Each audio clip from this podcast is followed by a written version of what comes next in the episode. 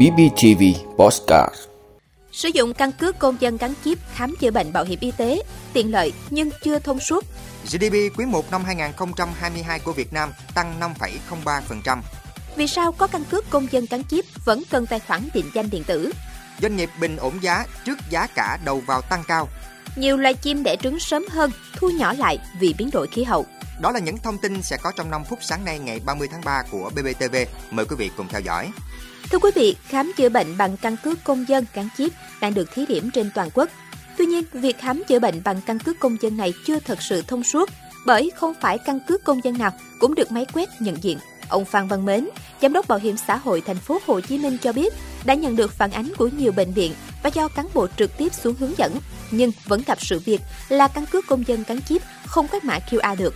Bảo hiểm xã hội thành phố Hồ Chí Minh đã tổng hợp và báo cáo Bảo hiểm xã hội Việt Nam để có hướng giải quyết.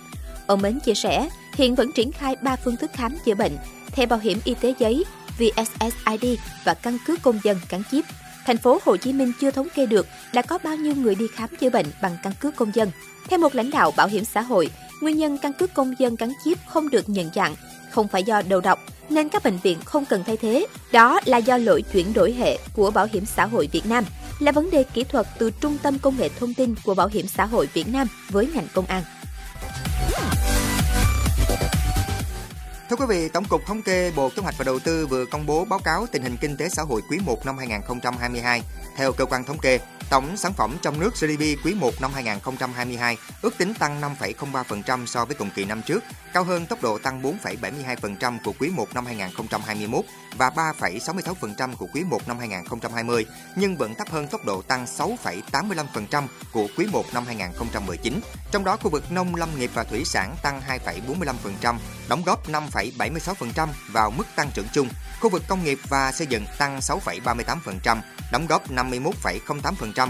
Khu vực dịch vụ tăng 4,58%, đóng góp 43,16%.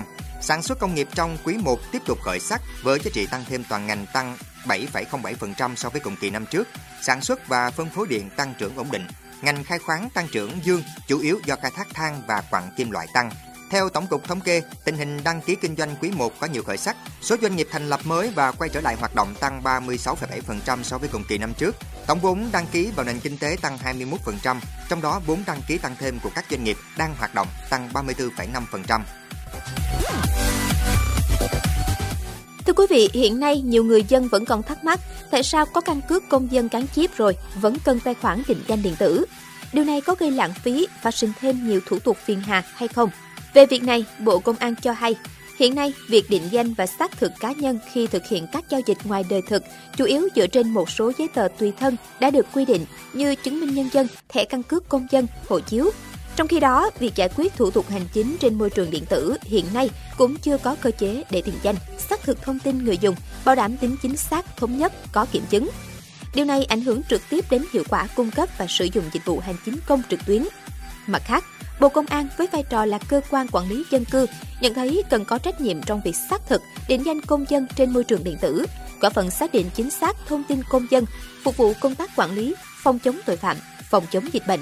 Bên cạnh đó, việc ứng dụng định danh và xác thực điện tử đối với cá nhân còn đáp ứng yêu cầu quản lý đối với giao dịch điện tử trên môi trường mạng nhằm hạn chế hoạt động lừa đảo, chiếm đoạt tài sản, xâm phạm danh dự, nhân phẩm, uy tín, gây mất an ninh quốc gia, trật tự, an toàn xã hội. Công dân có thể ngồi tại nhà để thực hiện nhiều dịch vụ công đã được tích hợp trên ứng dụng định danh điện tử mà không cần phải trực tiếp đến trụ sở các cơ quan nhà nước. Ngoài ra, công dân khi sử dụng danh tính điện tử, hệ thống sẽ tự động điền thông tin của công dân vào các đăng ký mà không phải khai báo, điền thông tin nhiều lần như trước đây.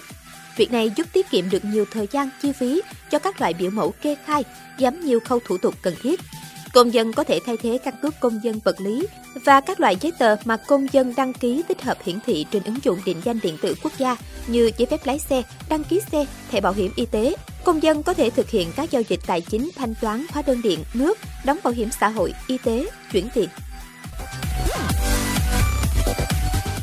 Thưa quý vị, cuối tháng 3 năm 2022, giá bán doanh nghiệp bình ổn, trong khi giá bán thị trường tăng cao. Điều này gây chênh lệch khá nhiều. Ví dụ như giá cả nguyên liệu đầu vào như thức ăn chăn nuôi từ đầu năm tăng từ 15 đến 20%, các chi phí vận chuyển, logistics cũng tăng cao theo giá xăng dầu. Do vậy, các doanh nghiệp đề xuất cơ quan ban hành quản lý tăng giá từ 9 đến 10%, nếu không sẽ bị lỗ nặng.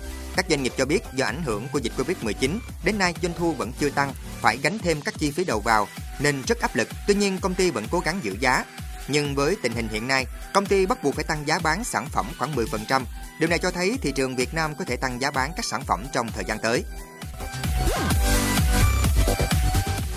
Thưa quý vị, biến đổi khí hậu đã làm thay đổi nhịp điệu sinh sản của không ít loài chim trong nhiều năm qua. Nghiên cứu thực hiện trên 72 loài chim ở Chicago, Mỹ cho thấy 1 phần 3 tổng số loài chim có hiện tượng đẻ trứng sớm hơn so với thông lệ truyền thống của chúng. Các nhà động vật học tại bảo tàng Field, Chicago, Mỹ đã phân tích dữ liệu từ các kỳ sinh sản của những loài chim đẻ trứng trong khu vực suốt 100 năm qua. Kết quả cho thấy so với khoảng một thế kỷ trước, hơn 30% số chim đẻ trứng bước vào kỳ sinh đẻ mùa xuân sớm hơn từ 25 đến 30 ngày. Một số loài bị ảnh hưởng nhiều nhất là chim cắt lùng, bồ câu, chịu hầu. Ông John Bates, tác giả chính của nghiên cứu, hiện là nhà khoa học tại bảo tàng Field, cho biết nhịp sinh sản của chim thay đổi với biên độ gần một tháng, vô cùng bất ngờ và nghiêm trọng. Điều này cho thấy những thói quen trong năm của chim đã bị đảo lộn, tác động ngược trở lại đến nhiều tập tính và thậm chí cả đặc điểm hình thái của chim. Trứng chim có xu hướng dần nhỏ hơn, từ đó ngoại hình của nhiều loài chim khi trưởng thành cũng đã thu nhỏ lại. Theo BBC, nhiều nghiên cứu tại Vương quốc Anh cũng ghi nhận vấn đề tương tự. Trong những thập kỷ gần đây, nhiều quần thể chim vào mùa đẻ trứng sớm hơn một cách bất thường, kéo theo nhiều thay đổi trong hệ sinh thái. Chẳng hạn, một nghiên cứu phân tích dữ liệu theo dõi 13.000 con chim ở Oxfordshire, Vương quốc Anh trong 60 năm đã cho thấy thời gian sinh sản của chúng đã sớm hơn đến khoảng 15 ngày so với khi bắt đầu khảo sát. Cảm ơn quý vị đã luôn ủng hộ các chương trình của Đài Phát thanh truyền hình và báo Bình Phước. Nếu có nhu cầu đăng thông tin quảng cáo ra vặt, quý khách hàng vui lòng liên hệ phòng dịch vụ quảng cáo phát hành số điện thoại 02713 887065. BBTV vì bạn mỗi ngày.